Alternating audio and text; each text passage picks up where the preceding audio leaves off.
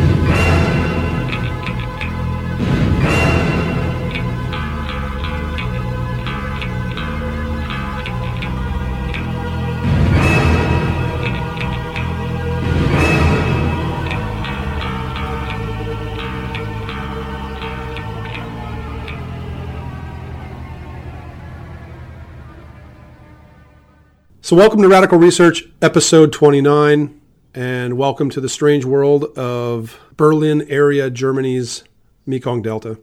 I'm Jeff Wagner, and my co-host is none other than... Hunter Ginn. Hunter Ginn. How you doing, Hunter Ginn? Doing fine. How are you? Doing well. Before we kind of start nitpicking this band's really fascinating formation apart, I'm just curious how, as kind of a younger person... You'll always be younger than me anyway. How you got interested in Mekong Delta? Eula Garrett. That's always your answer. I mean, seriously. He was, and two, I was getting into Psychotic Waltz and, there's a Ralph Hubert Psychotic Waltz connection. And it was all sort of like a little constellation of weird left field progressive metal bands. But they were just and I guess, like Psychotic Waltz, they had this mystery about them. No one seemed to know a ton of, at least to me at the time, no one seemed to know a ton about them. They were from Germany. There were no band photos. They had really interesting album title. Even their band name, it's like a river basin in Vietnam. Right. Which other than the album cover that shows sort of a guy holding a machine gun, either stalked or helped by a strange skull, serpentine, Lovecraftian-looking thing. What's the Kill the Enemy on the first album? There's not much war-themed stuff. It makes you wonder why they picked the name Mekong Delta, but they did. And the intrigue and the mystery behind this band just continues. And it's funny you mentioned that because the mystery aspect of this band, because when I got into them, it was, pretty early on in them coming up just with the first and second albums. And they never had any kind of proper band photo. It was always shadowed and mysterious, much like Pantheimonium would do later, and certainly like Bathory would do in terms of just having very minimal image and, you know, showing even less than what Bathory would. Bathory was more out of necessity because there was just never a proper lineup. A band. beyond Quorthon. This was a different case with Mekong Delta because they were formed by a bunch of known musicians. I guess we can say known because they were in other bands who had albums out at the time. And they always gave the explanation that it was because they didn't think anybody take seriously a super group of German metal musicians internationally, which is cool. But I always kind of felt it was more maybe because some guys were like involved in Rage, who were on Noise Records, who were big business already by that time in 87. And I always wondered if maybe it was something like that. But whatever the case, I think mystery in terms of image and just, you know, obfuscation is really goes a long way. Yeah, I mean, it cultivates an interest in the listener. Music is maybe the most abstract art form, you know, because, I mean, it's sound. It's invisible. It is. It's intangible. And so, like, it's already given to this kind of sense of mystery. So for a band to, you know, take itself out of reality and into this sort of shadowy dream world, I think it, like, adds to the impact. Absolutely. And a band that we're covering, 19th century Russian composer Modest Mussorgsky's Hut of Baba Yaga, which is what we opened with. That's kind of unusual. You know, I think at the time, other than that cover, they were playing, I don't know, what do we want to call it, semi-technical thrash? Right. Is that easy? Yeah, I mean, like, I guess that's another thing that distinguishes their early phase from most bands. It's like, you know, and it's kind of telling that they were involved in other bands because even at Nativity, these guys kind of came out of the gates with a very developed sound. Absolutely. And we're going to listen to two songs that are originals off of that first album in a second. I kind of wanted to talk about the formation of this band. It's pretty fascinating.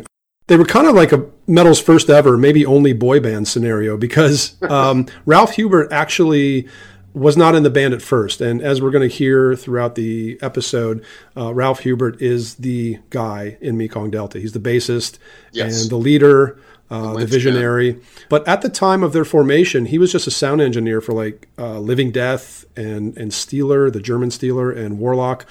He owned ARG Music, ARG, I think, later Zardoz Music. So he was just this kind of like industry guy, and he was kind of in the background, and he put together this band of basically early Rage, plus a guy named Wolfgang Borgmann on vocals, aka Kyle. That was his pseudonym. That Rage lineup included Peavy Wagner, who of course is Rage, and then Jörg Michael, who was in Rage early on, and a guitarist named Jochen Schroeder. That was early Rage with a vocalist who was almost as annoying as Peavy himself. Ba-da-ching! Whoa. Are you a fan of Peavy's voice in Rage? I'm a fan of like a little clutch of Rage albums, but not hugely into Peavy's voice. But like the music is good enough for me to get. I mean, look, I don't really know how to say this tactfully, but I like a lot of German bands. But when you like German rock and metal music, you have to make some concessions in the vocal department. Often. Oh, quite often. Yeah, everything. So, yeah, from Eloy to Rage, I think you do. Exactly. Sure. Yeah, exactly. So, you know, I've been able to kind of come to terms with that over the years. Yeah. I just thought it was interesting that their first lineup had Peavy in it. He didn't sing, but they got a guy who sounded quite a bit like him in terms of that, that kind of higher, whiny, wiry, just straining at the top of his range sort of guy. But anyway, that lineup didn't last. Peavy bowed out pretty early on, although he remained for the first two albums to just write lyrics. This Jochen guy left, and Ralph decided, well, I'm just going to step in and play bass. I'm assuming he was pretty familiar with bass already because the guy is quite accomplished. Yeah, had to have been. Yeah. And how was that not the plan from the beginning? It's just really strange, you know, considering his vision and his leadership and his classical orientation and everything he brought to Mekong. I think it's strange that he wasn't planning on being in it at first. So, well, you know, I mean, he may have. I mean, there was always that streak in him, though, like the industry streak. as a tour manager, as a label head. So sure. At that point he was just more interested in, kind of an ancillary role. But I agree with you. It's like, it'd be like Marcel Jacobs, like booking shows for Talisman, and then be like, "Oh, dude, I play bass too." Yeah, right. Yeah, it's rather unlikely. It's so strange. But yeah, so here we have the first Mekong Delta lineup. We'll talk about that lineup in just a second. But let's listen to. We're going to listen to Nightmare Patrol and Shiva's Return.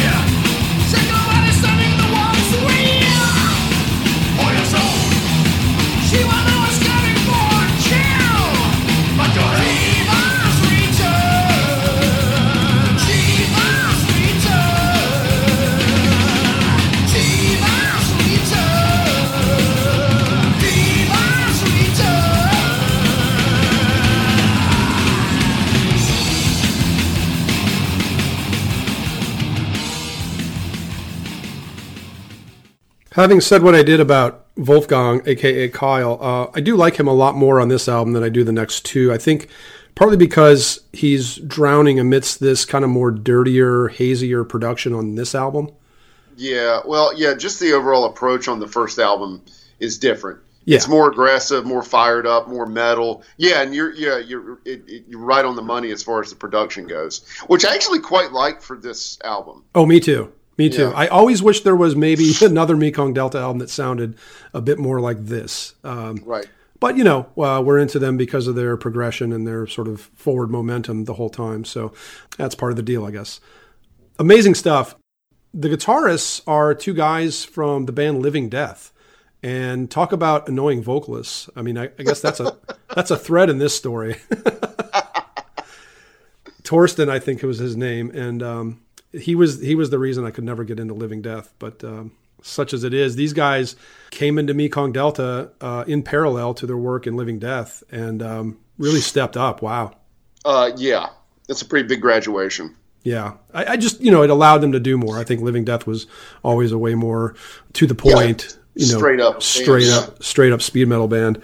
Well, but yeah, funny too, it makes me wonder like how much talent there is lurking out there in sort of mediocre bands. You know, guys that were given an opportunity, how exceptional they might be. Yeah, sure. And I think Ralph Hubert, to his great credit, brought all these kind of guys in and let them really go. Gave them challenging original material, and of course picked a lot of challenging compositions for them to rework. And that's part of the beauty of Mekong Delta. There's so much to talk about. One of the other things to talk about is the pseudonyms. Along with the obscured image, they all picked different names. Reiner Kelch from Living Death went as Vincent St. John, one of the lamest made-up names ever. Yeah. Kind of a pastiche of Kiss as Vinnie Vincent and Mark St. John, I suppose. I guess. And then Frank Fricka from Living Death went as Rolf Stein. We mentioned Kyle. Also Gordon Perkins. Yeah, Gordon Perkins. That was Jörg Michael's pseudonym. And Jörg Michael, of course, we mentioned him before as being an early member of Rage. He went on to Running Wild later, Gravedigger later, Stradivarius, among many others. But yeah, he went as Gordon Perkins. So Gordon Perkins sounds like a... like a Bakersfield, like swing country singer or something. Yeah, it's puzzling. It's really puzzling what they were thinking and why. But nevertheless, I think it provided some intrigue, if not a little humor. Indeed. I have to mention the song on this first album called Black Sabbath. It's not a cover of that song. It's definitely an homage, but it's one of those songs that's got those silly pastiche lyrics. You know what I mean? Yeah, I hate that. I'm going to read those from the second verse. War pigs, the snout full of rat salad. They march to the electric funeral, stir in the blood. The wizard wearing the boots of mine. You are my wishing well in my paranoid dreams. Now, yeah. I love how that's all paranoid references except one from Heaven and Hell. And Right. Anyway, interesting. Well, song-wise, I like that. I really like the chorus of laughing and turning the cross upside down. In original lyric, and it's kind of cool. And, you know, also Psychotic Waltz guilty of this sin on into the Everflow. On Butterflow. Yeah, Butterflow. That's right. Yep. So, good call. Yeah. I guess Ralph Hubert was looking for this sort of thing at this time. I guess. Thanks, Ralph. Yeah. Moving on to the second album, they adopted the title of an H.P. Lovecraft story, The Music of Eric Zahn. And kind of adding to the strangeness and the questions here, the album's lyrics really don't reflect the album title and cover. But with the violin on the cover, we do keep the band's kind of strange thematic continuity and classical interests and mythology moving forward anyway.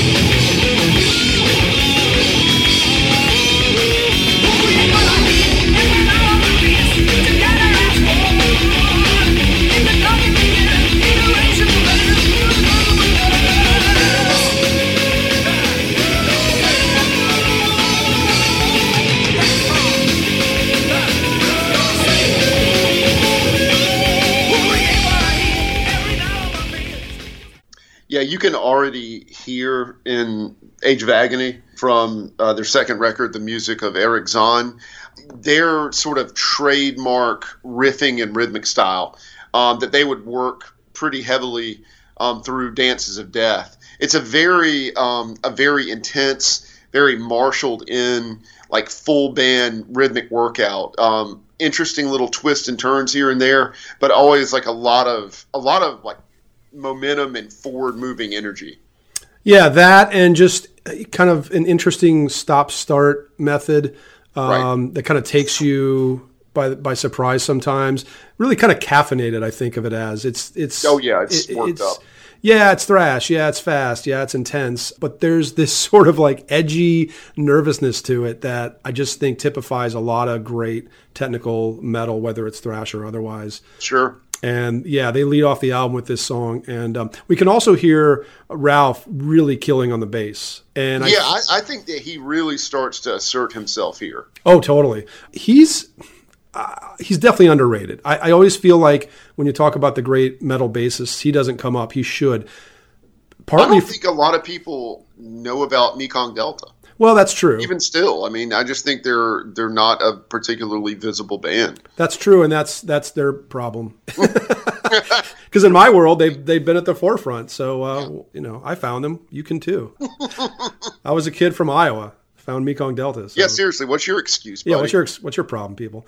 But seriously, I mean, you know, popularity or not, like the guy is great. I think his attack and his choices and his fluidity and his tone all come together. I love his tone. They really he reminds me of this kind of perfect amalgam of Billy Sheehan, Chris Squire, and Joey DiMaio. I mean, that's interesting. I think of all three of those guys in his style. Just yeah. that really aggressive forward sound of Billy Sheehan, always top of the mix, you know. Chris Squire in the attack, there's certainly an attack meets a lot of sort of melodic figures coming out more than your average bassist. And I think DiMaio, again, because of the aggression and just how creative he is, I think. So he reminds me of those guys. Those guys are three of my favorite bassists. He should be in that conversation anyway. Agreed.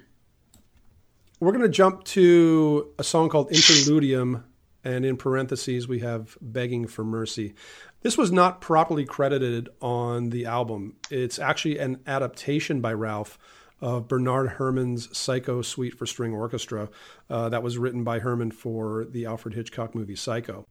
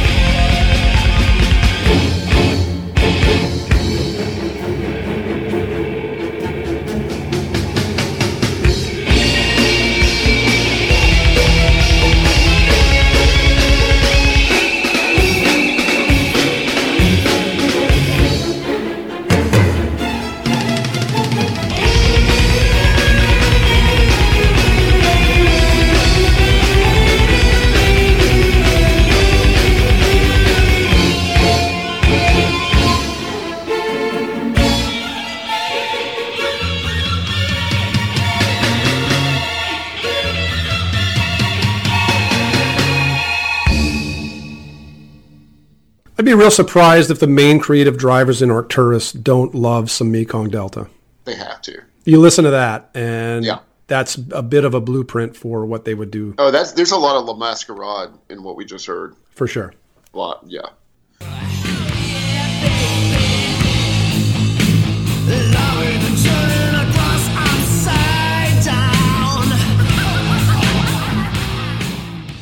Hey, Radical Researchers. It's that time of the podcast where you wish there was a skip button. It's time for a word from our sponsor. Do you like giants flying around in cloud cities?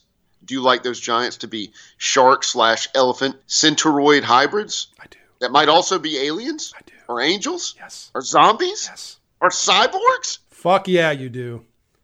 Luckily, Broodmother's Sky Fortress, the adventure for Lamentations of the Flame Princess, features just this sort of thing.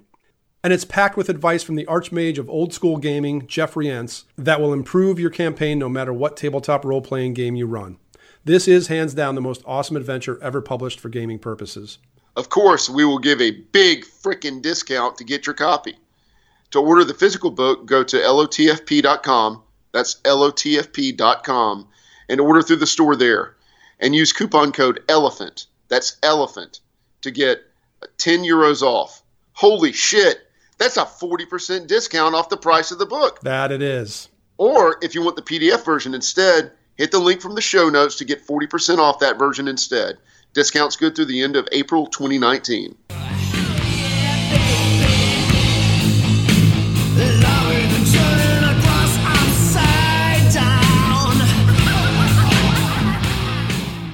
So we leave The Music of Eric Zahn.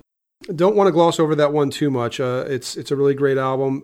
It started to show a little bit more sophistication in the arrangements and a little glossier production. It has a song on it called "I King Will Come" that I almost played. Kind of a slower, more brooding piece, which was a texture they'd start to explore a little later. But we get into the third album, The Principle of Doubt. Same lineup except for one of the Living Death guys left, and in came a guy named Ufa Baltrush. His pseudonym was Mark K.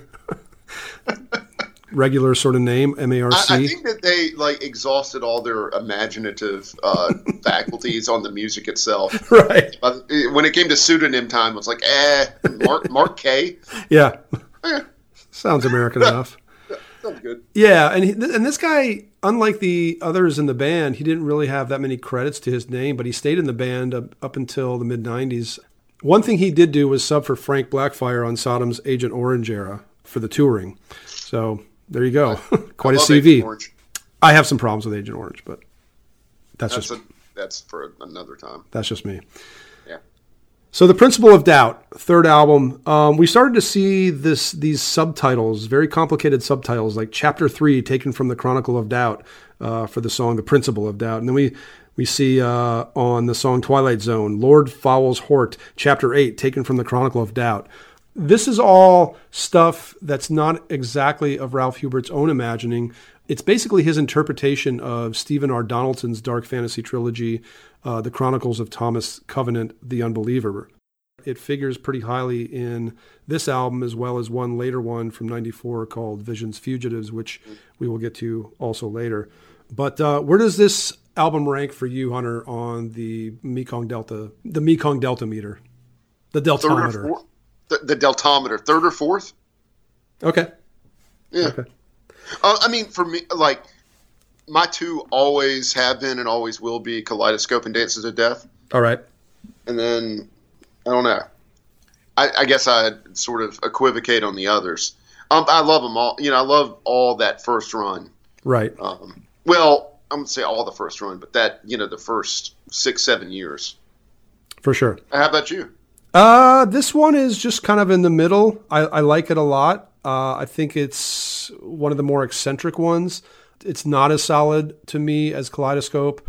Doesn't have the focus and hunger of the first one, which is also a favorite of mine. But yeah, I love everything from the first run as well, including Visions Fugitives, although I think we both have the similar problem with that one in the middle. Yes.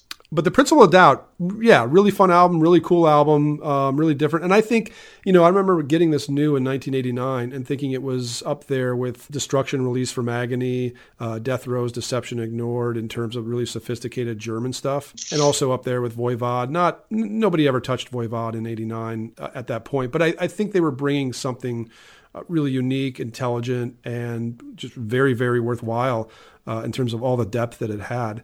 And yeah, it's a favorite album of mine. Probably my favorite album cover that they had. Oh, it's a killer album. Yeah, great piece of work. I'm a big fan of their artwork in general, though, or just the aesthetic itself. For sure, exactly. Like Dances of Death, not the greatest artwork itself, but the aesthetic. Right, the aesthetic is excellent. Yeah.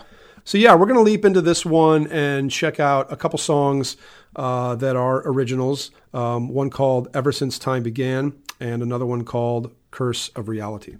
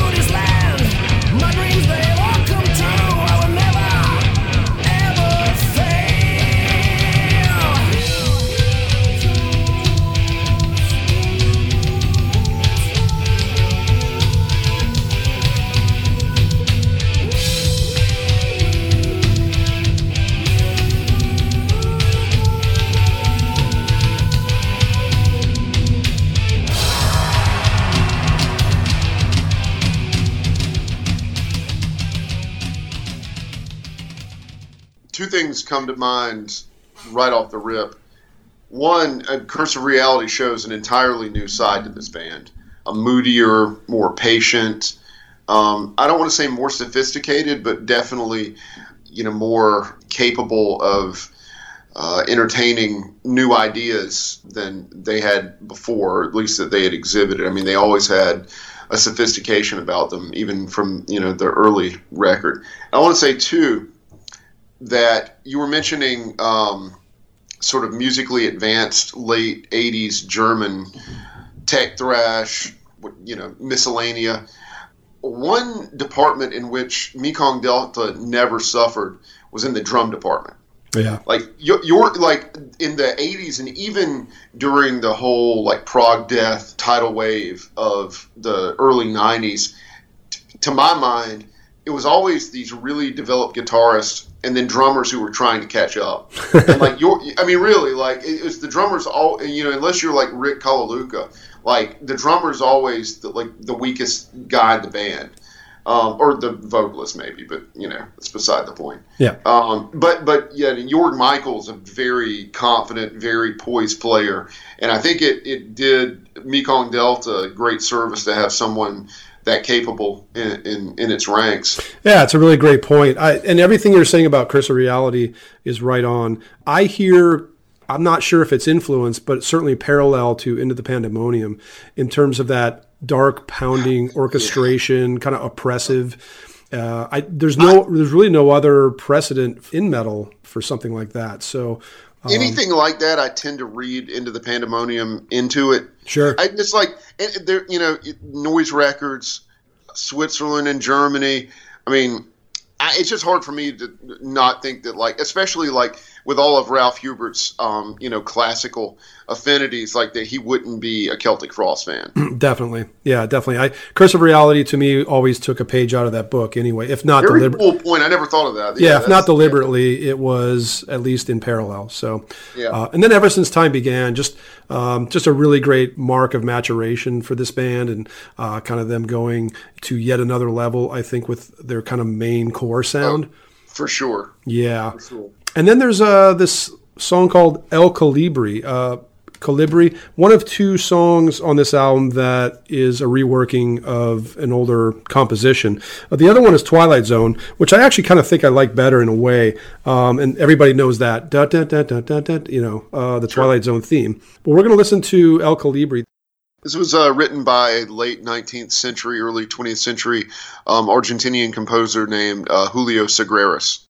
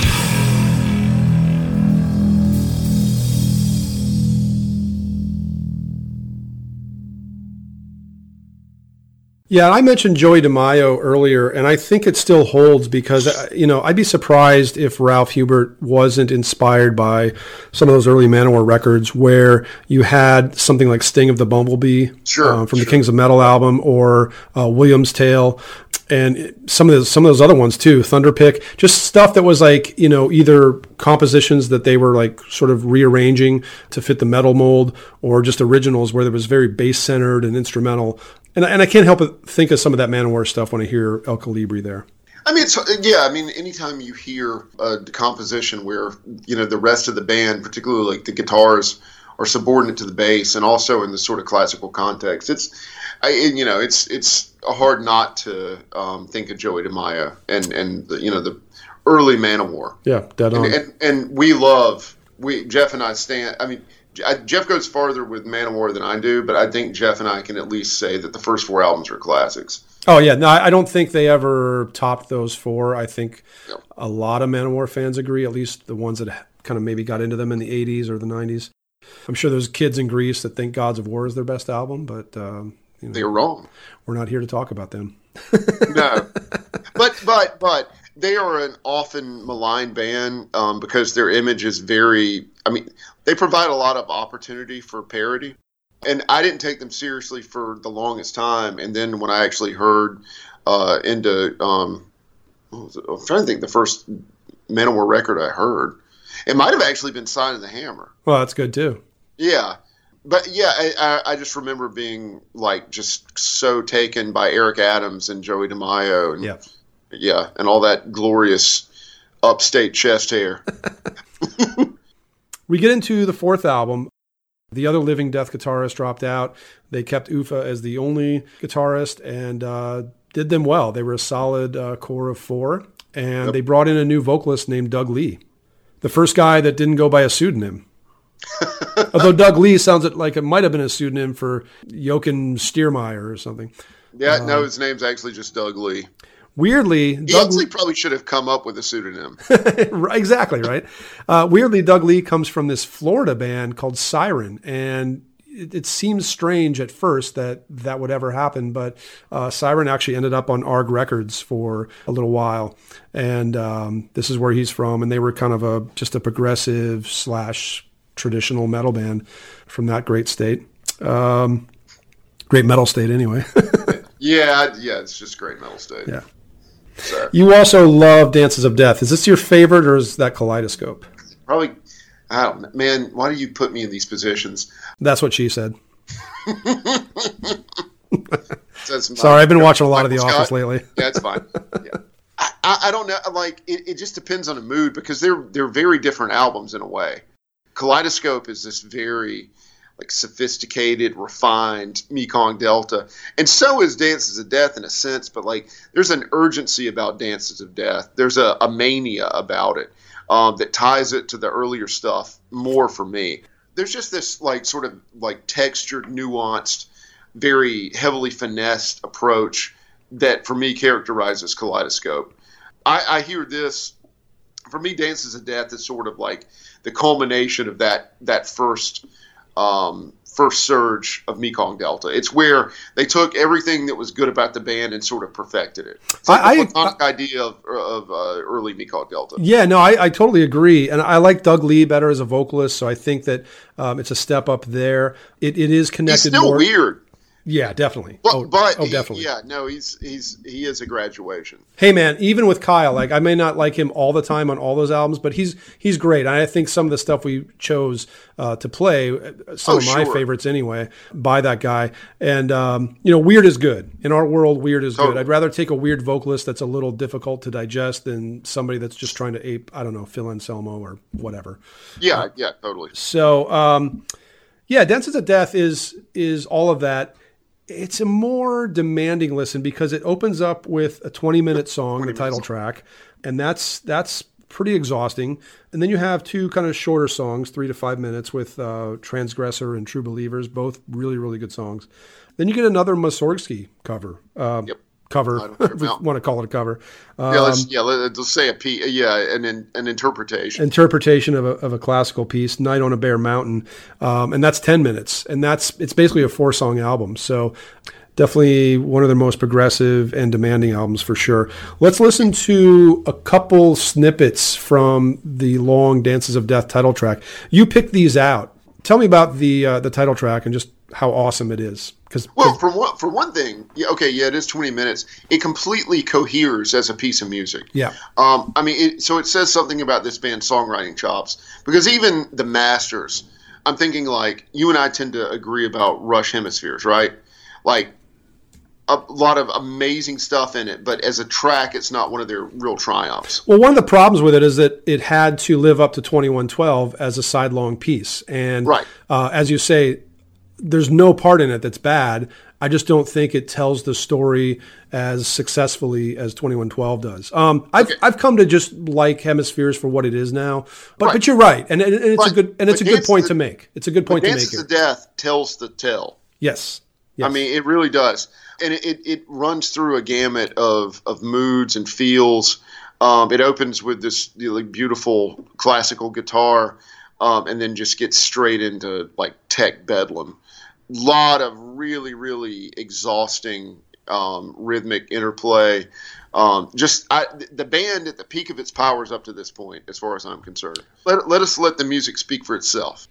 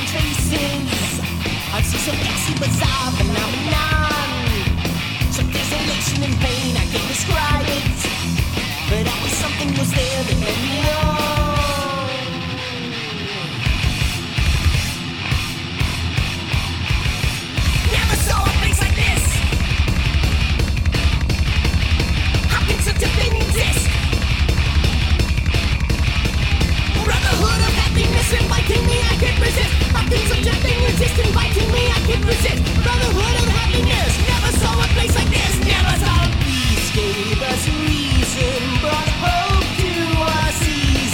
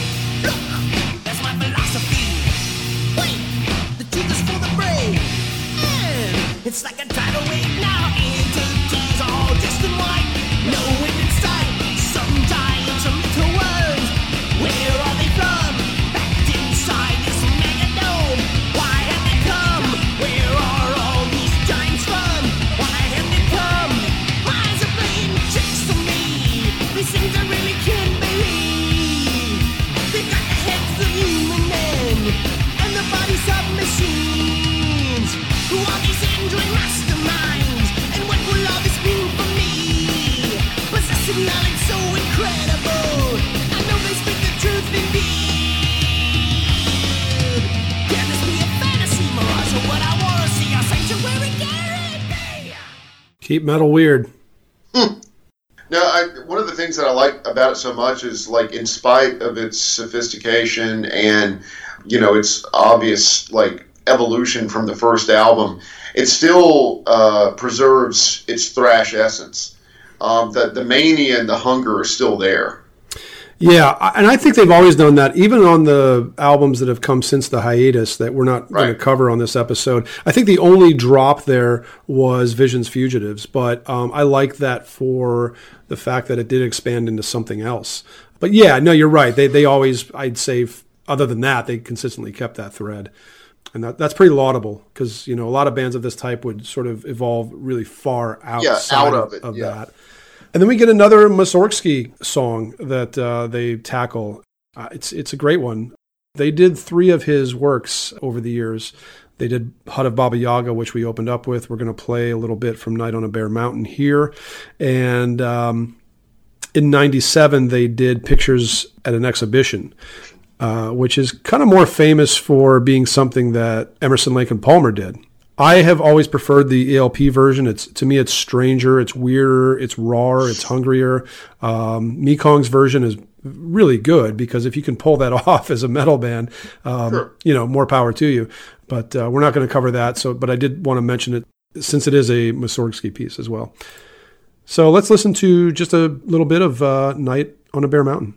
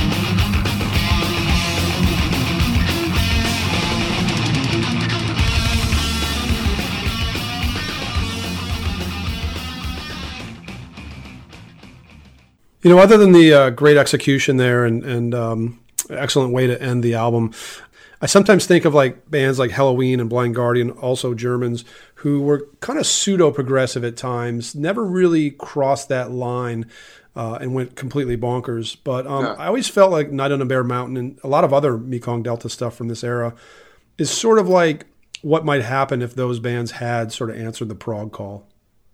Oh, I mean, especially in the case of Blind Guardian. Yeah, I mean, they constantly flirted with it. Yeah, sure, and you can hear especially around Nightfall, and then, you know, they have an album called Night at the Opera. So. Right, and of course, Helloween's longer pieces from the mid to late 80s. Yep. And, you know, just there's a kind of an indescribable Germanness to these bands, you know? I think that, you just identified that, you know, something in the, you know, German musical DNA. Right. Yeah. And Siege is even... Too. Sure. What about Freedom Call? Moving on. We get to Kaleidoscope, and for our intents and purposes, we are going to stop with this lineup. They switched drummers. Jörg Michael finally left for other parts, and thank you for your service, Jörg, because he's incredible. Great drummer. Yeah. We got a guy coming in named Peter Haas, and he has perhaps the most interesting CV of any Mekong member. Super interesting. He was. I sent this list to you earlier today. I'm sure you were as amused as I was. He was in Babylon Sad, Poltergeist, Calhoun Conquer, Clockwork, the mid-90s band of Coroner's Tommy T. Barron, the Buddy Lackey solo album, The Strange Mind of Buddy Lackey. Of course. Let's talk about that in a minute, too. Sure. And then fucking Crocus. So, dude, have you ever seen how many people have come and gone from Crocus, though? Yeah. I mean, it's truly mind-boggling. Yeah, it's astonishing. Yeah, I mean, so they ran out of Swiss people. Well, and you got to eat. So yeah, that too. Hey, I guess I'll join Crocus. Hey, man, he's the only person in the world who can claim membership in Crocus and Mekong Delta, and Calhoun Conquer. And I think Eula Garrett actually likes Calhoun Conquer too. I think so too. I bought one of their albums once because the name Voivod was always thrown around, and that'll usually get me. Sure. I'm usually disappointed, and I was just a very thin sound on it. Some interesting ideas. How about Poltergeist? I never even went. Early Valdemar production. Yeah, never went there. Super thin. Yeah, I'm not a fan. No. The Buddy Lackey record is it's an interesting album.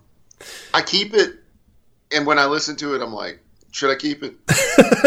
But then you look at your Psychotic Waltz records, you're like, I'll keep it. I'll keep it. I also keep it because it's, to me, there's a thread with, it's not exactly in actual sound, but there's just a thread with the early Dead Soul Tribe stuff. And I love those first three. Well, actually, I should say the second and third Dead Soul Tribe albums are great. They've stuck with me. That's Buddy Lackey as Devin Graves, of course.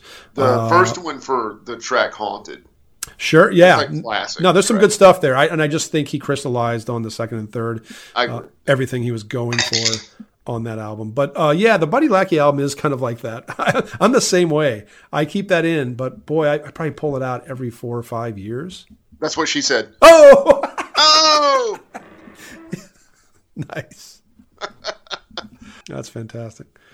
All right, moving on. Yeah. So Kaleidoscope, 1992. Just misses that sweet spot in 93, but they totally missed it, man. They're on either side. Now when I got this, I hadn't yet explored Genesis to the point that I would a few years later. And Dance on a Volcano was a new song to me, and I was really turned on by it. It says in the credits, of course, that it is a Genesis song, and I think that really was one of the first things that sparked my interest in Genesis, who are now a top 10 band for me.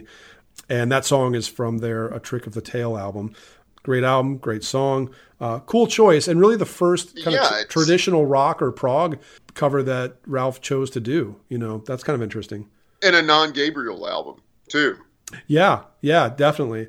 The first non-Gabriel album, but nevertheless, that's always a little bit more in vogue, I suppose, if you're a metal band covering Genesis.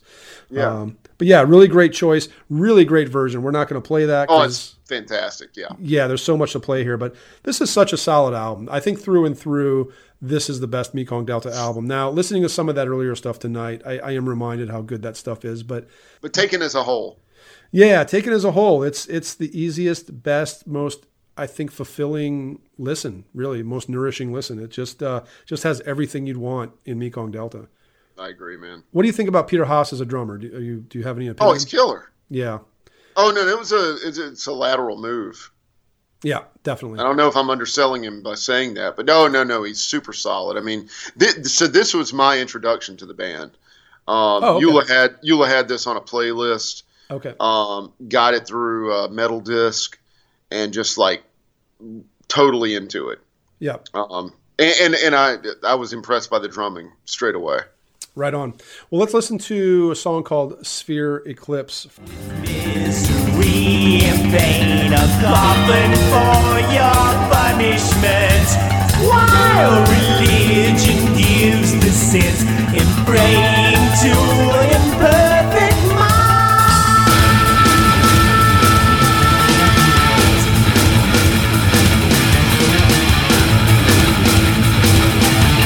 accepting the mutilated bodies of little babies as payment for the loves to re-up, so-called re-imported, somewhere they lost the meaning, thirsting and never seeing. There's no justification for this runaway creation.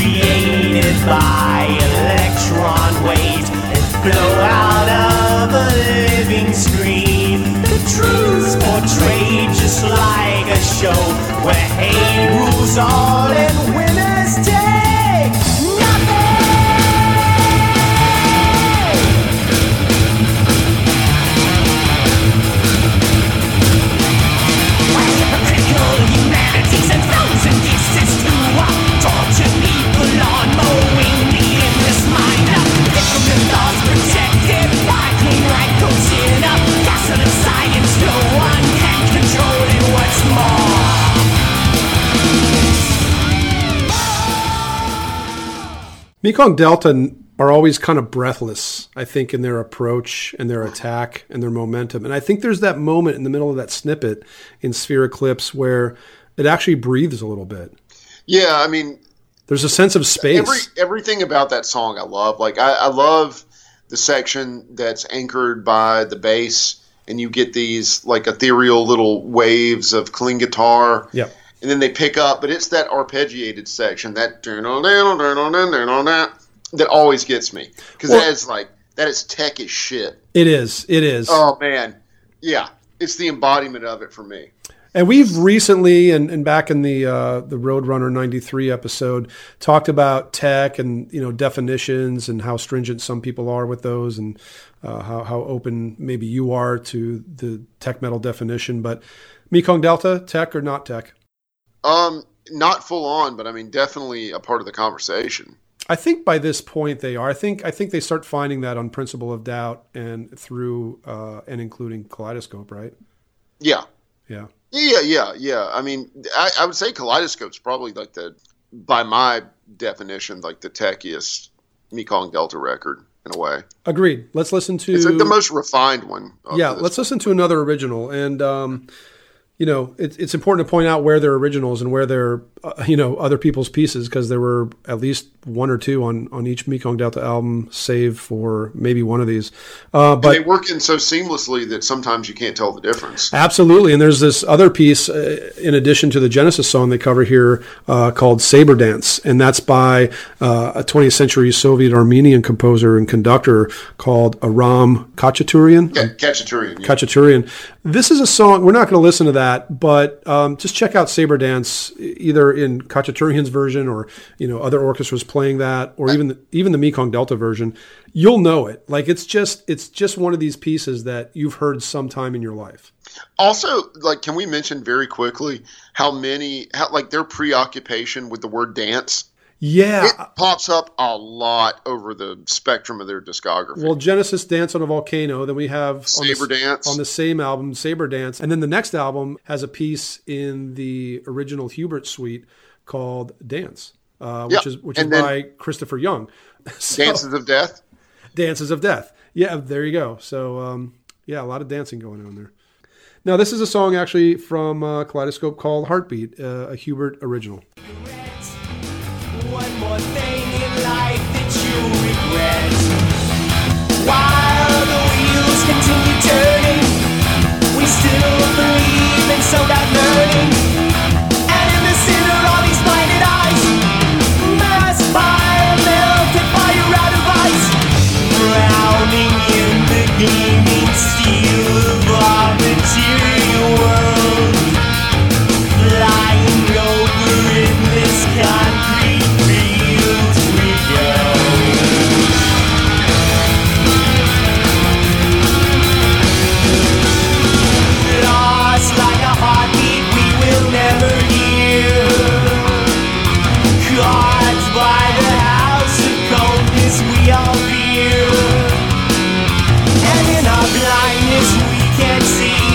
Ghost of all we used to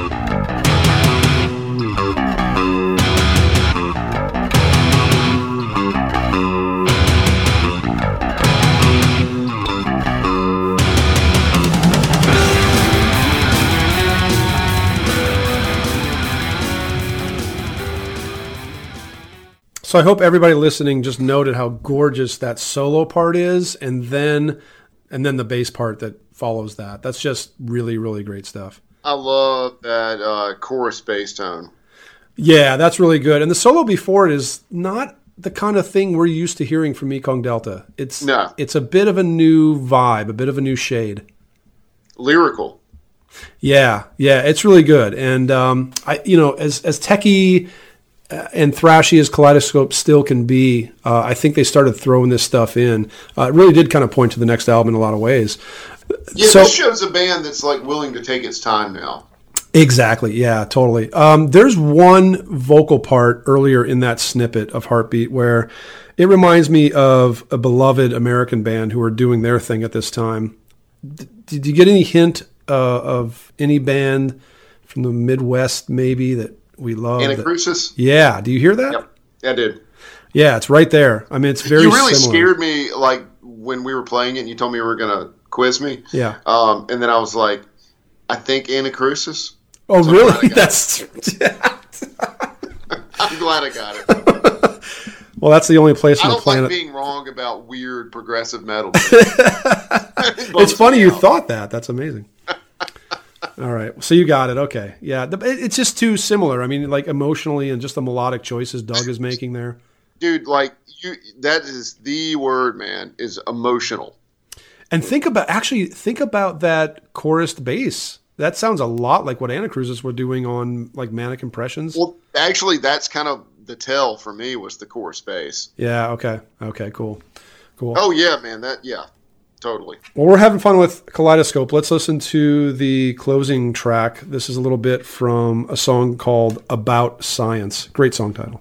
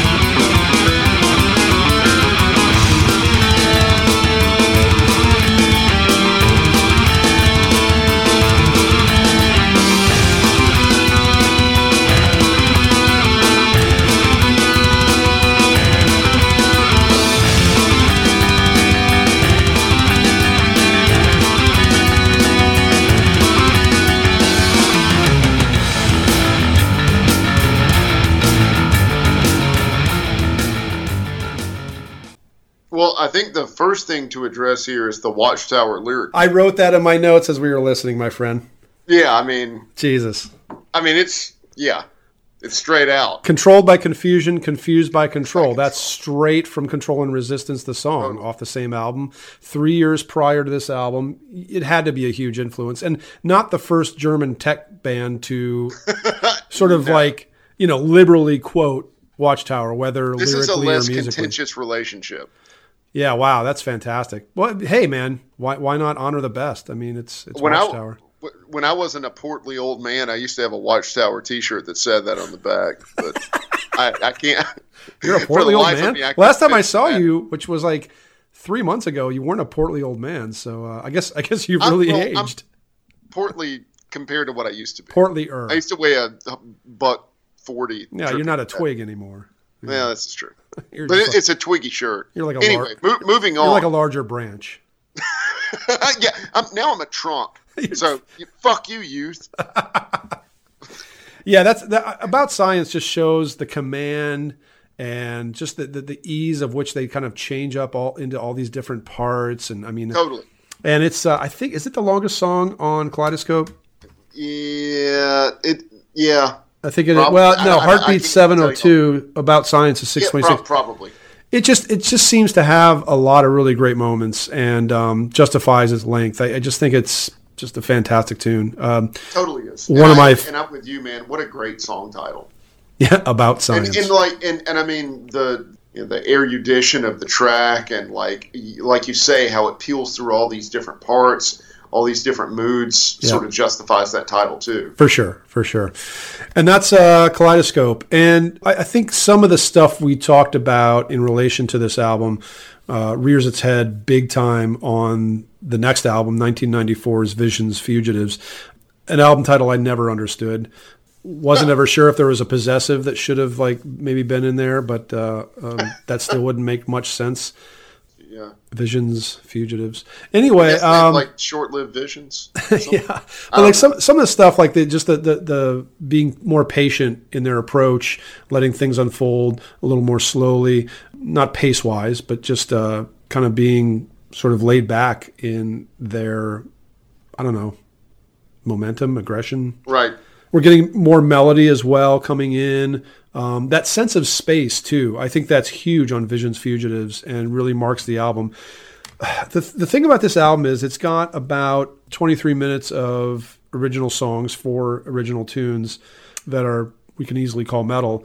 And then Ralph Hubert finally attempts his own version of some of these classical masters or these modern classical masters and, you know, soundtrack composers that he's been covering and adoring for so many years.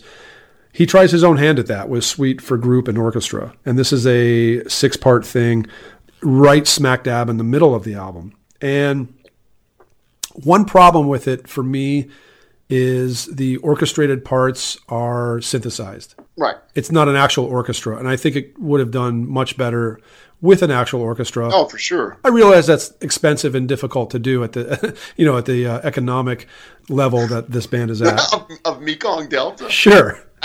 No, they're like, yeah, no, this is like well below poverty level. But there's some interesting stuff in there regardless. Yeah, no, you can hear the ideas, but I'm with you. Like it really, you know, the effect itself is diminished by the absence of an actual orchestra.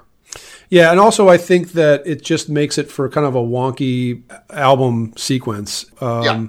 Just kind of this suite that's flawed, certainly in the middle.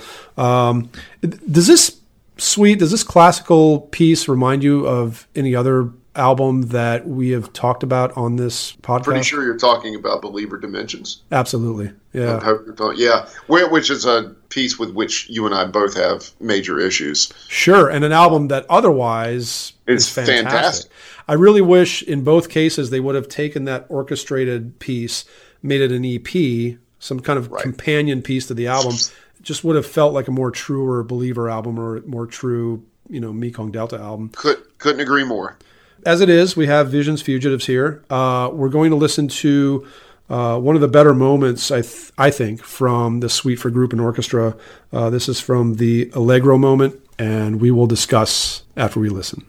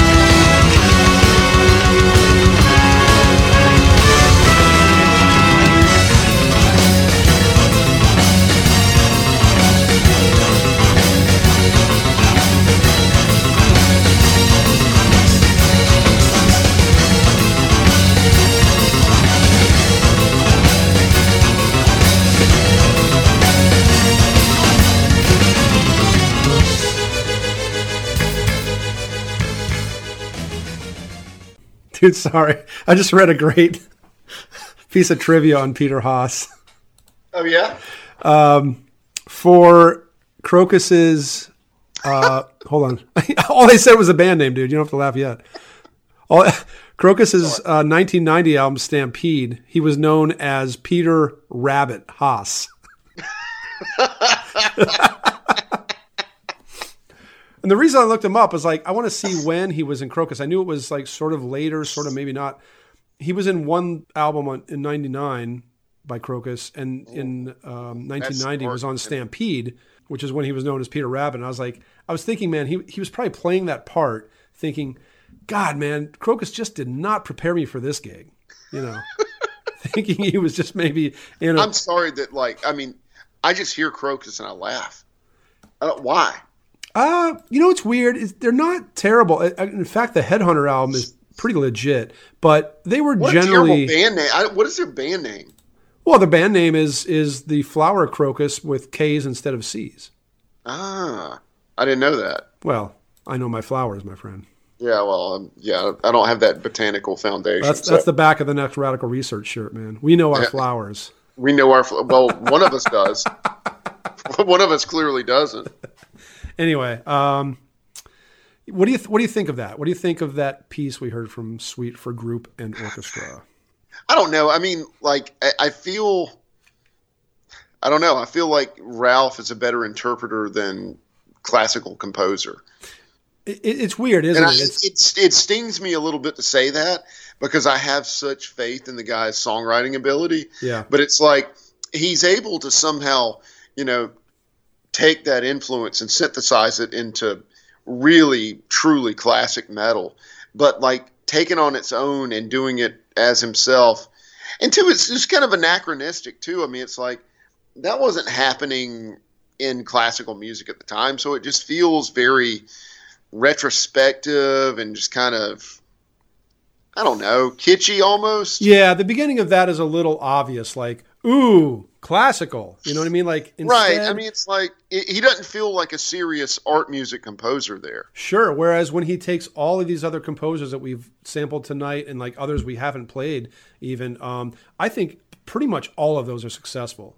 They even compiled all of that onto an album called Classics. And I think it works even in that context. He had a great talent for interpreting this stuff, but when it came to his own stuff, I completely agree, you know, came to his own devices to write a classical piece. It does come off a little kitschy. It comes off a little too obvious. Like, it does. You know, yeah. Big C classical. Here we are, you know. Exactly. Precisely. Yeah. So point taken. I probably like this even more than the Believer track, probably because I want to listen to the album all the way through. That's always the ideal album listen. And unlike the Believer, it's not at the end, so you can't just kind of lop it off. I tend to listen to this album all the way through, struggle through Suite for Group and Orchestra, and just find little bits and pieces that I like, because there are moments that I like. But yeah, it does have problems. Let's listen to something really good from Visions Fugitives. How do you feel about the other four songs? Because I'm totally into those. Oh, no, me too. I mean, it's exactly the same thing with Dimensions. It's like, I just want more. Right. Yeah, true enough. It is a bit of a different Mekong though, right? It is, but like, it's a really cool evolutionary step from Kaleidoscope. I mean, to me, it sounds like where they needed to go.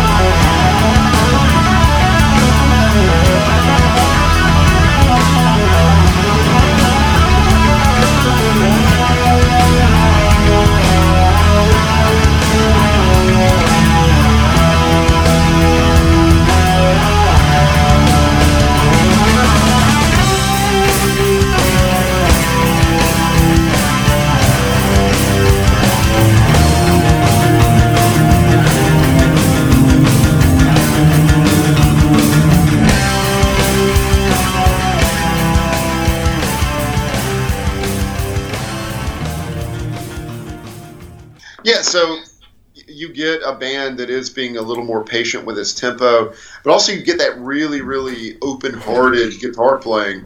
Not only in that melody that precedes the solo, but the solo itself, which is incredibly expressive and unapologetically beautiful.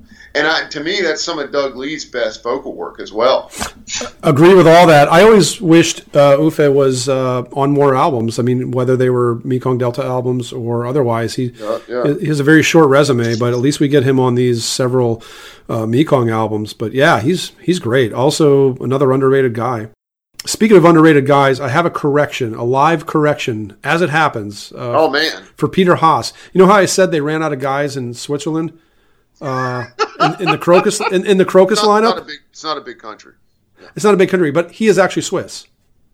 No shit. So they did run out of guys. They didn't. Okay, never mind. Ralph Hubert was plucking from Switzerland because he was like, oh, I love Into the Pantheimonium, so I want anything I can get from that country. Heck yeah, and we've got, people that have played with Tommy T. Barron, so let's do it. Swiss-German connection, we love it. Swiss-Germany, son. So we mentioned Pictures at an Exhibition. That came out 3 years later, yes. And then the band went on hiatus for like 10 years. We're stopping here, and there's a couple good reasons. We're not fans of the stuff that came after, but I admit...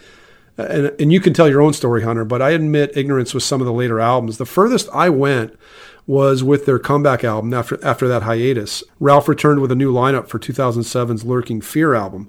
Very capable guys. The sound of that album is pretty much in the basic Mekong Delta wheelhouse. But, man, have you ever listened to that album? Yeah, and I'm kind of sorry to say, yeah, of course.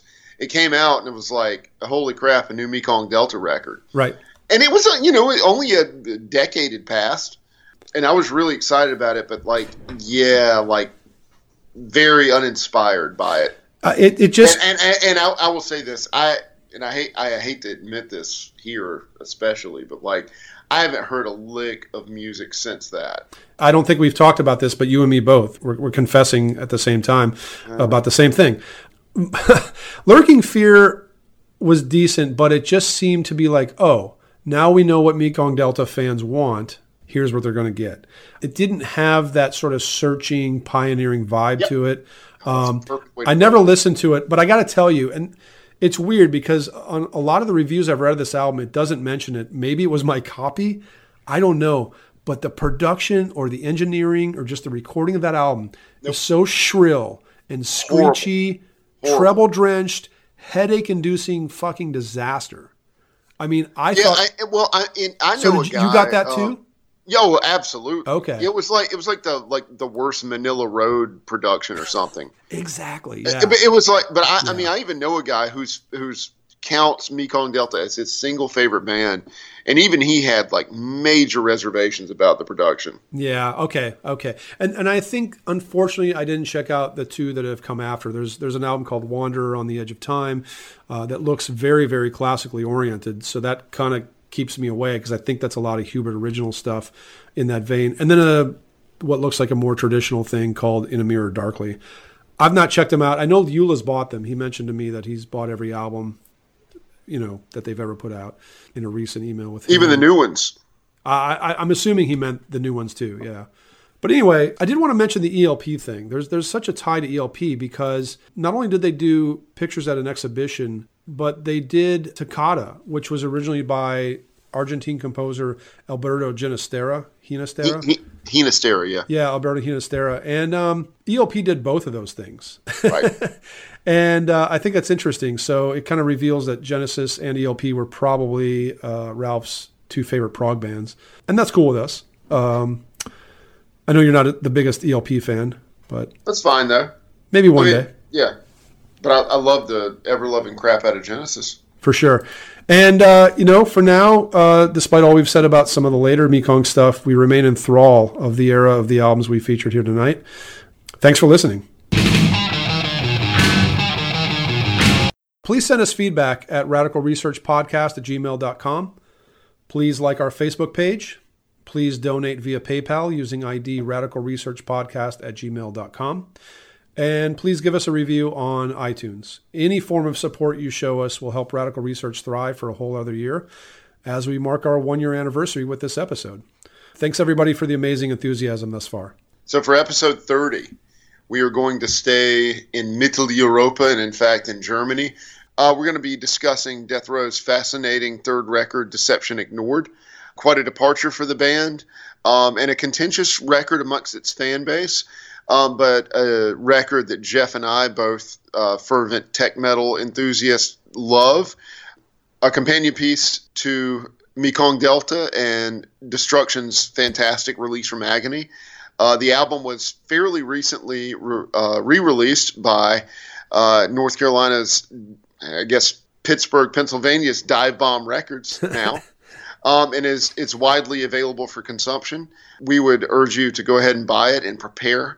But it is a fantastic record and a favorite of ours, and we invite you to listen as always. The liner notes in that reissue are total shit. And don't believe a word. And the former members, the original members of Death Row, continue to hate that album. We'll talk about that and much more on episode 30.